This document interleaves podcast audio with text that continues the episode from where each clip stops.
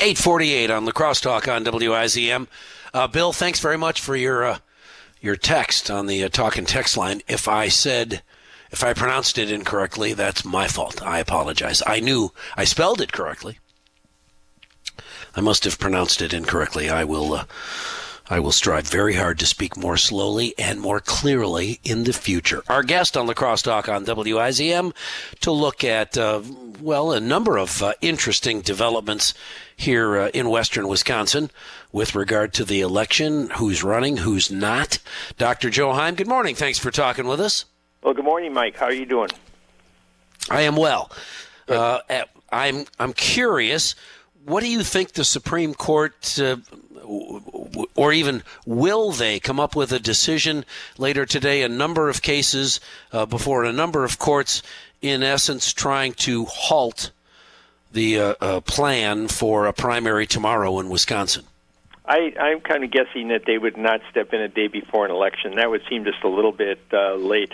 There was a, uh, as you as you know, there was a federal court decision, and I think the Republicans appealed it. Uh, the uh, appellate court chose not to do it state and U.S. Supreme Court, I don't think is going to take this up. Not a day before election. That would throw this whole thing into disarray.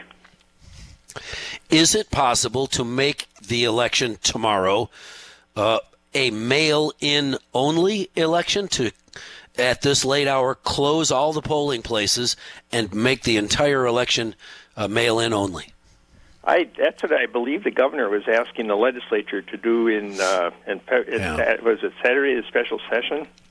Uh, he wanted to turn it into an all, but I think the Republicans probably pretty accurate in recognizing that it would be very difficult with this at this very late point to mail out absentee ballots. Can you imagine? Uh, ask uh, Jenny Dankmeyer about that one.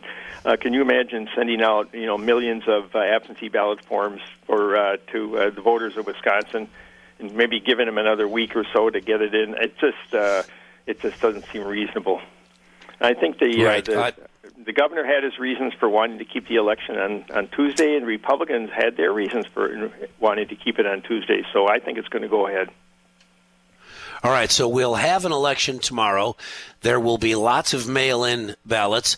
There will be uh, uh, quite a number, I hesitate to say lots, but there will be uh, quite a number of in person of voting. But the election results won't be uh, announced until a week from today, the 13th of April. Can those results, you think, be kept, uh, I don't know, quiet until they are all in? Or are we going to have lots of little leaks and the stories about ballot harvesting and so forth uh, between now and next Monday?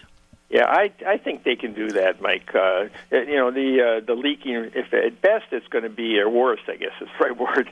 It's going to would be a county type of a thing. Somebody from the county uh, clerk's office leaks it out, but uh, th- these would be temporary things. It's almost like having a poll. You know, where you uh, a poll says three days before an election that so and so is ahead. Well, that's uh, you know, you get these partial returns. It's not going to really mean that much.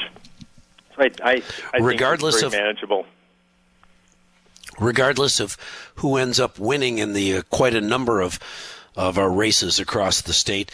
Do you think, when all is said and done, that Wisconsin's primary election to be held tomorrow and counted through the rest of the week will be legit and will be accepted by uh, everyone as the answer?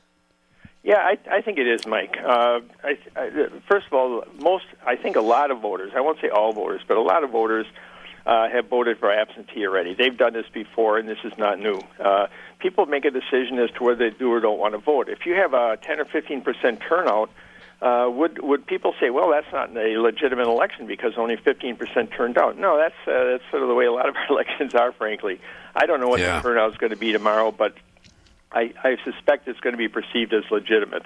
So I, I don't see that as a major problem. But uh, you're talking primarily about uh, local races and I, I normally they're not terribly controversial. You know, there's a, a, a, a an election for the Supreme Court.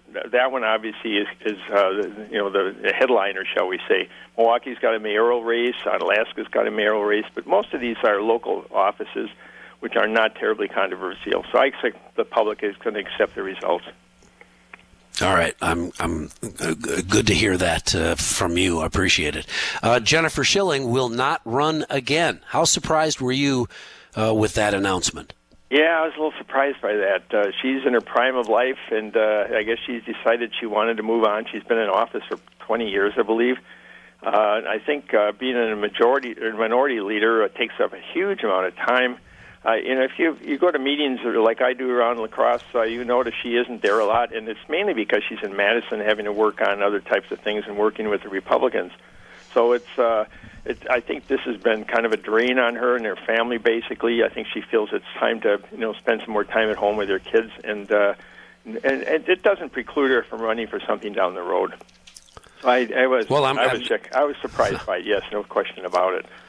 Well, and she's not old, Joe, so uh, she may not want to be a senator from Wisconsin anymore. But I can't imagine that that uh, I just want to spend time with at home with my family is what uh, uh Jennifer yeah, Shilling, uh, with 20 years' right? experience, is going to do the rest of her life.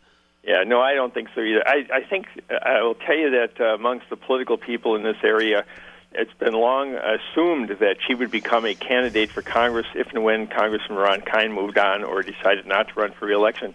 He, uh, the more every year goes by, though, it seems like he's going to stay in that position as long as possible. He seems to be very happy in Congress. Uh, I think a lot of people at one time thought he'd be running for governor or running for uh, uh, a U.S. Senate. That obviously hasn't happened but it doesn't preclude Jennifer Shilling from running. Uh, you know, if and when he decides to uh, retire from the from Congress, she'll still be young enough to uh, to go ahead and run for that position if she chooses to do so. Sure.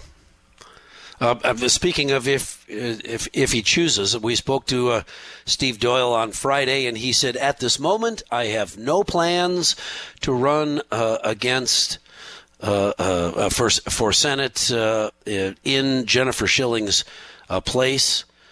Uh, and the key, of course, is uh, at this moment, which could change in the very next moment. Uh, can we see Steve Doyle running for uh, uh, for the state senate seat being exited by Jennifer Shilling? Well, that that answer, by the way, kind of tells you a lot, doesn't it? There was no absolutely yeah. no. Uh, you know that means it's the door is slightly ajar. I I think he's he fits his district very well.